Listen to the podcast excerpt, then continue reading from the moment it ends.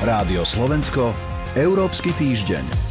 Kto môže za vysokú infláciu a ceny energií v Európe? To je otázka, ktorou sa zaoberajú mnohí jej obyvatelia.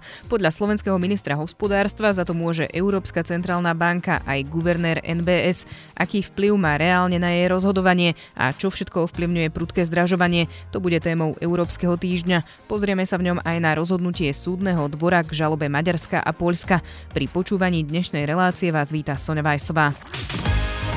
Rádio Slovensko Európsky týždeň. Minister hospodárstva Richard Sulik tvrdí, že vysokú infláciu spôsobili chybné kroky Európskej centrálnej banky, ktorá pustila do obehu nekryté miliardy, ktoré si štáty požičiavali na krytie svojich výdavkov. Túto tému teraz rozoberiem s Radovanom Gejstom z portálu Euraktiv. Dobrý deň. Dobrý deň. Pán Gejst, my sme aj spolu nedávno hovorili o rozhodnutí Európskej centrálnej banky ponechať úrokové sadzby na tej istej úrovni, aj o tom, že chce postupne opustiť ten program skupovania dlhopisov. Akým spôsobom vplýva Európska centrálna banka na infláciu infláciu, ako ju teda ovplyvňuje? Samozrejme, menová politika ovplyvňuje infláciu. Jednoducho povedané, Európska centrálna banka, tak ako každá iná centrálna banka, vie ovplyvňovať množstvo peňazí v obehu a tým pádom povedzme ich nejakú relatívnu cenu, ktorú môžeme vidieť ako infláciu, či hodnota tých peňazí klesá alebo rastie. Jedným dýchom treba tiež ale povedať, že expanzívna menová politika, ktorú minister Suli kritizoval, je dôsledkom dvoch vecí.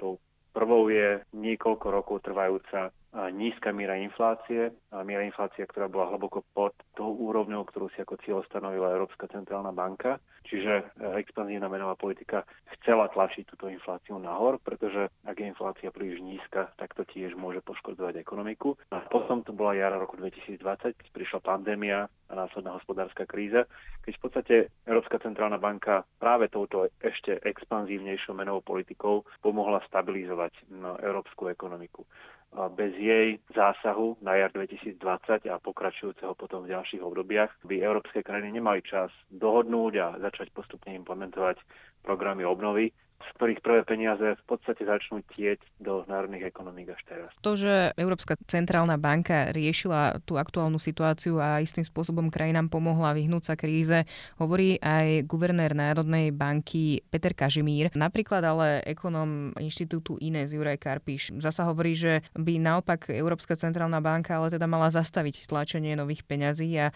zvýšiť úrokové sadzby. To nie je také jednoduché. Európska menová únia je menovou úniou viacerých krajín, nie nejakou federáciou. Sú tam krajiny s vlastnými rozpočtovými politikami, ktoré majú aj rôzne výkonné ekonomiky a ekonomiky s rôznymi problémami. Ak by dnes Európska centrálna banka sprísnila menovú politiku, povedzme by hneď zastavila programy nákupu dlhopisov a hneď zvýšila úrokové sadzby, pravdepodobne by sme sa mohli o mesiac, dva, alebo možno už v horizonte niekoľkých týždňov ocitnúť v ďalšom kole krízy eurozóny. To znamená krajiny, ktoré dnes majú relatívne vysoký dlh, by zrazu začali platiť takú cenu za refinancovanie dlhu, že by si ho nemohli dovoliť. A to práve v momente, keď potrebujú investovať nielen do naštartovania ekonomiky, potrebujú investovať aj do reformy ekonomiky, do zelených opatrení, do digitalizácie. Čiže je to vždy hľadanie nejakej rovnováhy. Mm, na jednej strane tu máte požiadavku udržať infláciu na rozumnej úrovni, na strane druhej tu máte potrebu nastaviť menovú politiku tak, aby nepoškodila reálnu ekonomiku. A potom je tu druhá vec, ktorá je tiež veľmi dôležitá a to je, ako vnímame príčiny inflácie aká, aká môže byť dlhá. Samozrejme dnes už vieme, že ak na jeseň Európska centrálna banka tvrdila a možno aj verila, že tá inflácia pominie alebo klesne začiatkom roka, no tak to tak nie je.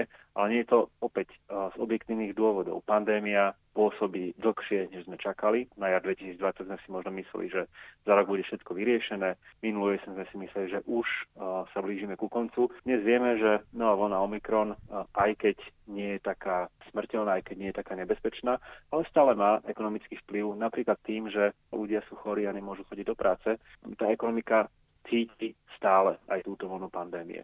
Pretrváva neistota, geopolitická neistota. Európska centrálna banka môže veľmi málo urobiť s tým, aká je dnes zahraničná politika Ruska a ako na presadenie svojich zahranično-politických cieľov využíva to, že Európska únia je závislá od dodávok ruskej energie. Čiže sú tu faktory, ktoré Európska centrálna banka ovplyvniť nemôže a, kvôli ktorým nemôže ani začať hneď uplatňovať o mnoho prísnejšiu, prísnejšiu menovú politiku. Pravdepodobne by to ani nebolo správne, Ešte by som sa rada vrátila ale k tej debate, ktorá aktuálne prebieha na Slovensku. Tie politiky Európskej centrálnej banky formuje Rada guvernérov, ktorej sedí aj teda guvernér Národnej banky Slovenska Peter Kažimír. Toho kritizoval aj teda minister hospodárstva Richard Sulík, podľa ktorého nehlasoval v prospech Slovenska. Aký hlas má vôbec guvernér jedného štátu, konkrétne teda Slovenska e, v tej Rade guvernérov? Ako vie on ovplyvniť tieto rokovania? Tak ako každý iný guvernér zúčastní sa na rokovaní a môže hlasovať. To znamená, že je to ako s našim členstvom v Európskej únii. My môžeme mať svoj názor, ale v konečnom dôsledku vždy sa uplatní názor väčšiny. A nie je správne, lebo ak naznačuje, že zájmom Slovenska malo byť, dajme tomu, zastavenie nákupu dlhopisov, alebo zájmom Slovenska malo byť zvýšenie úrokových sadieb, takáto menová politika destabilizovala eurozónu, menovú úniu a pre Slovensko je dobré, ak je súčasťou menovej únie, ak má euro, ale zároveň je pre neho dobré, ak táto menová únia je stabilná, ak neprechádza krízou, ako sme zažili napríklad v roku 2012, ktorá, ktorá ohrozila existenciu eura. Čiže No, ako ja to vidím ako skôr m, hm, proste nejakú politickú argumentáciu a, a, a hľadanie vyníka alebo výhovorky z objektívne zlej situácie, do ktorej sa slovenská ekonomika dostala. Konštatuje Radovan Geist z portálu Euraktiv. Ďakujem vám za rozhovor. Ďakujeme a do počutia. Rádio Slovensko, Európsky týždeň. Súdny dvor Európskej únie zamietol tento týždeň žalobu Maďarska a Poľska, ktorá sa týkala spájania právneho štátu a európskych fondov. To je teraz téma pre analytičku Euraktivu Barbaru Zmuškovú. Dobrý deň. Dobrý deň. Poďme sa najskôr pozrieť na to, čo sa Budapešti a Varšave nepáčilo. O čo v tom spore ide a čo ich vlastne k žalobe viedlo? Ide v tom spore o to, že Európska únia ešte koncom roka 2020 prijala taký nástroj, ktorý dáva možnosť krajine preventívne stopnúť eurofondy, ak sú tam nejaké problémy s právnym štátom, konkrétne s vyšetrovaním podvodov, korupcie a takýmto spôsobom ten rozpočet Európskej únie ochrániť. Ono to vtedy bolo v kontexte s prijatím fondu obnovy, kde ako vieme, bol tam bezprecedentný objem peňazí a niektoré členské štáty boli nervózne z toho, že by ďalšie milióny, možno miliardy išli krajinám, najmä Polsku a Maďarsku, kde sú tam kontinuálne problémy s ovplyvňovaním súdnictva, sú tam veľké podozrenia z eurofondovej korupcie. Polsko a Maďarsko, keďže cítili, že pravdepodobne bude ohrozovať ich príjmy, tak celý ten nástroj dali preskúmať na súdnom dvore Európskej únie, ktorý je e, presne tou inštitúciou, ktorá rozhoduje o takýchto veciach. Je to podobné ako keď slovenské zákony preskúmava ústavný súd a oni tam tvrdili v skratke, že na takéto niečo, na pozastavenie eurofondov prevent preventívne Európska únia vôbec nemá kompetencie, a že je to zle nastavené, nejasné sú tam pravidlá a že to celé nebude objektívne. No a čo vlastne na to povedal Súdny dvor Európskej únie a čo to potom bude znamenať e, v praxi? Ten súdny dvor preskúmal jednotlivé námietky Polska a Maďarska, trvalo mu to niekoľko mesiacov a prišiel k tomu, že ten nástroj je úplne kompatibilný s tými základnými zmluvami EÚ, že tá inštitúcia má právo pozastaviť tieto eurofondy a že tie pravidlá sú napísané jasne, takže všetky tie námietky prakticky zmietol zo stola. A dôležitá vec e, v tejto problematike je, že Európska komisia nepotrebovala čakať na tento rozsudok. Legislatíva vlastne platí, kým ten súd nepovie, že neplatí, ale e, komisia vtedy v tom decembri 2020 uzatvorila s Maďarskom a Polskom takú politickú dohodu, aby vlastne dali súhlas na to, že celý ten plán obnovy aj s týmto nástrojom prejde. Tá dohoda bola v tom, že oni nepodniknú žiadne tie kroky, kým tento súdny dvor nerozhodne o tejto žalobe.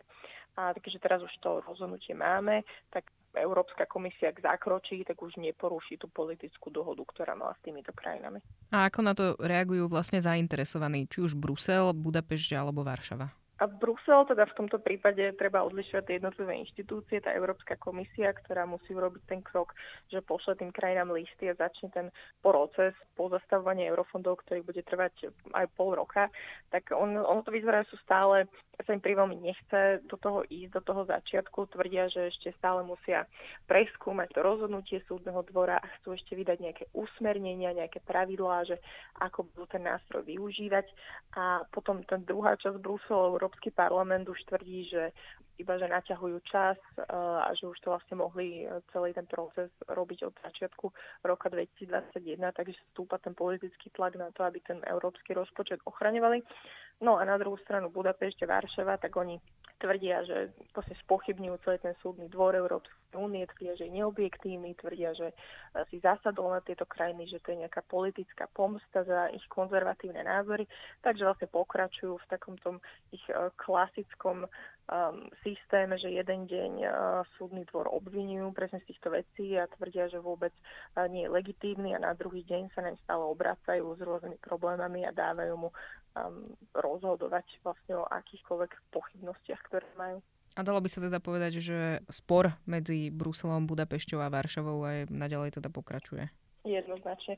Trošku sme sa priblížili asi bližšie k tomu kroku, kde by mohli európske inštitúcie ďalej zasiahnuť, e, ďalej po, používať nejaké finančné nástroje, čo vieme, že už na uh, Polsko aj Maďarsko ide veľa pokút, uh, nemajú schválené ani plány obnovy, takže dostaneme sa bližšie k ďalšiemu kroku, kde Európska únia uh, bude držať tie peniaze a snažiť sa tým vynútiť dodržiavanie zásad právneho štátu. Uzatvára Barbara Zmušková. Ďakujem vám za rozhovor. Ďakujem aj ja. Európsky týždeň je v závere. Za pozornosť ďakuje portál Euraktiv a Sonja Vajsová. Rádio Slovensko, Európsky týždeň.